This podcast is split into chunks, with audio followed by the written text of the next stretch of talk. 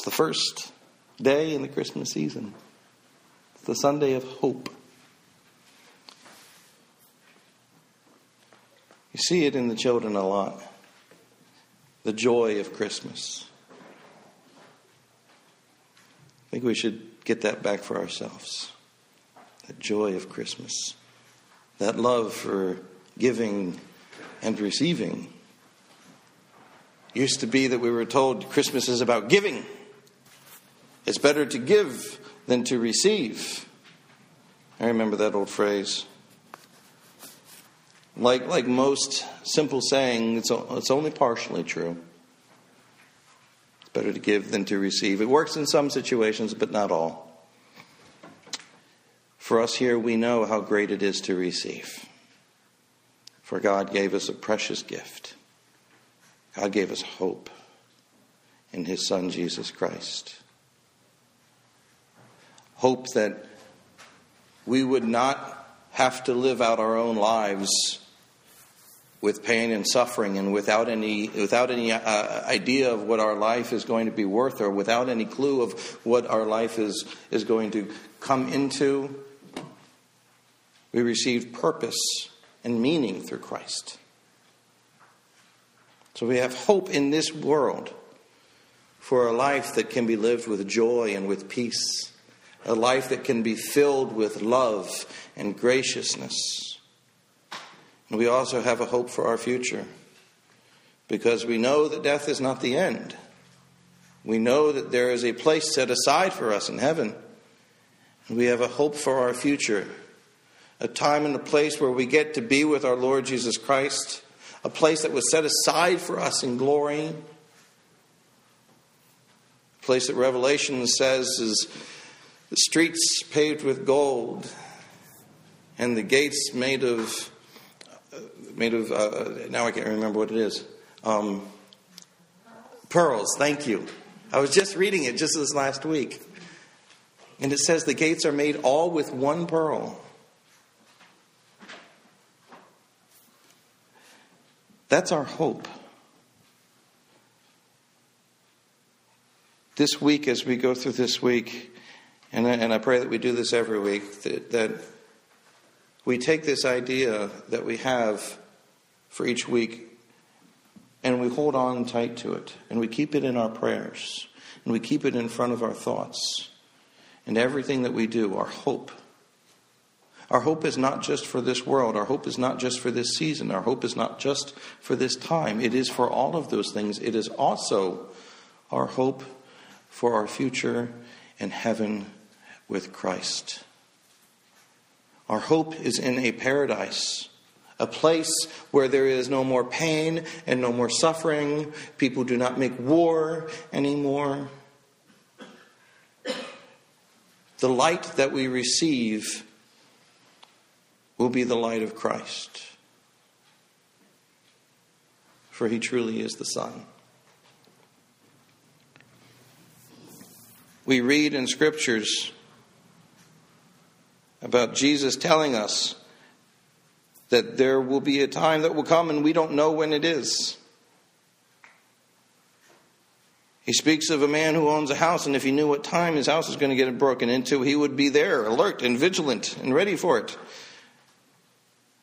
I think that analogy covers even through today. If we knew at what time somebody was going to break into our house, we would prepare for that. If we knew at what time Jesus was going to return, we would prepare for that. We don't know. So we should be always prepared. We should always be looking at how we are living and, and, and, and, considering to ourselves is this something that, that when Jesus comes, he will say, Well done, good and faithful servant? Or is it, is, is it going to be something that we're ashamed of? We live our lives understanding that we will grow old, we will live out our lives. We, we give very little thought to the, to the very real fact that it could be over tomorrow. And not just for us individually, but for us and everywhere.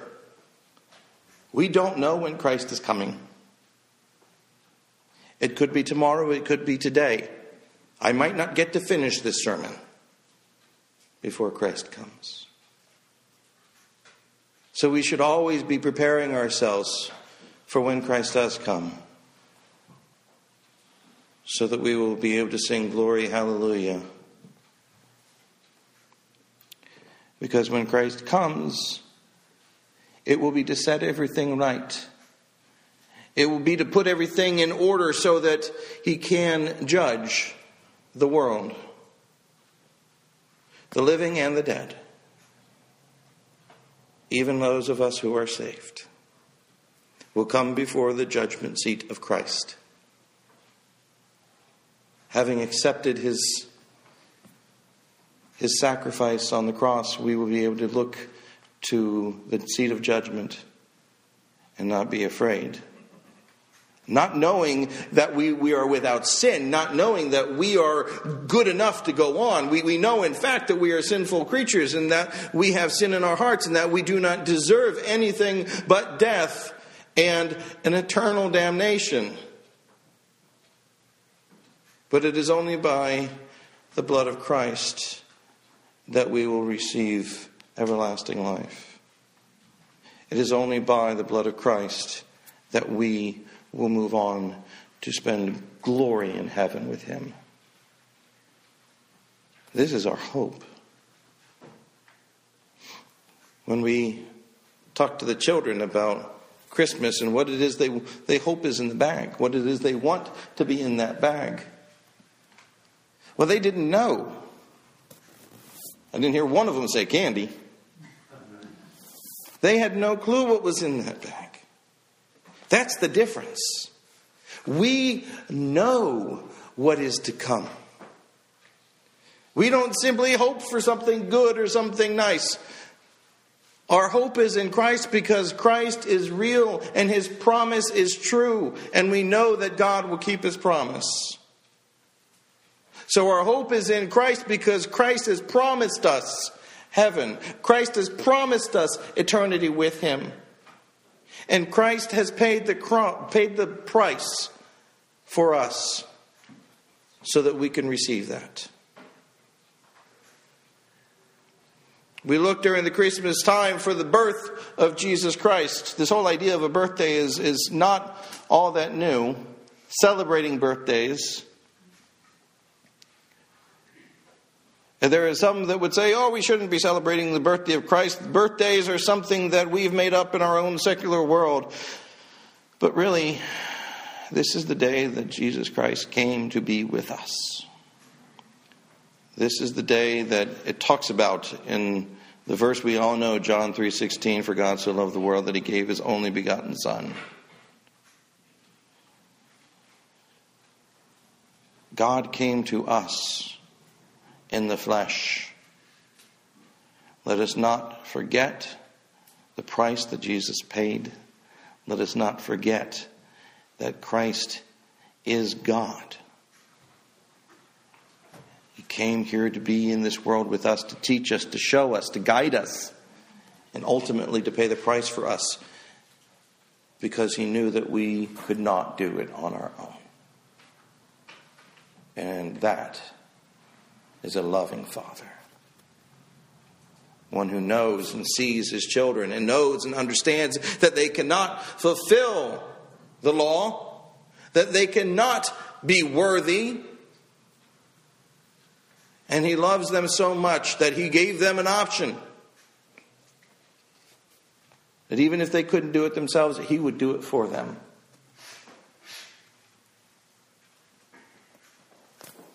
Christ died for each and every one of us so that we could be with our Father, our Creator, our God, our Lord in heaven forever and ever. Amen. That is what we're celebrating on Christmas.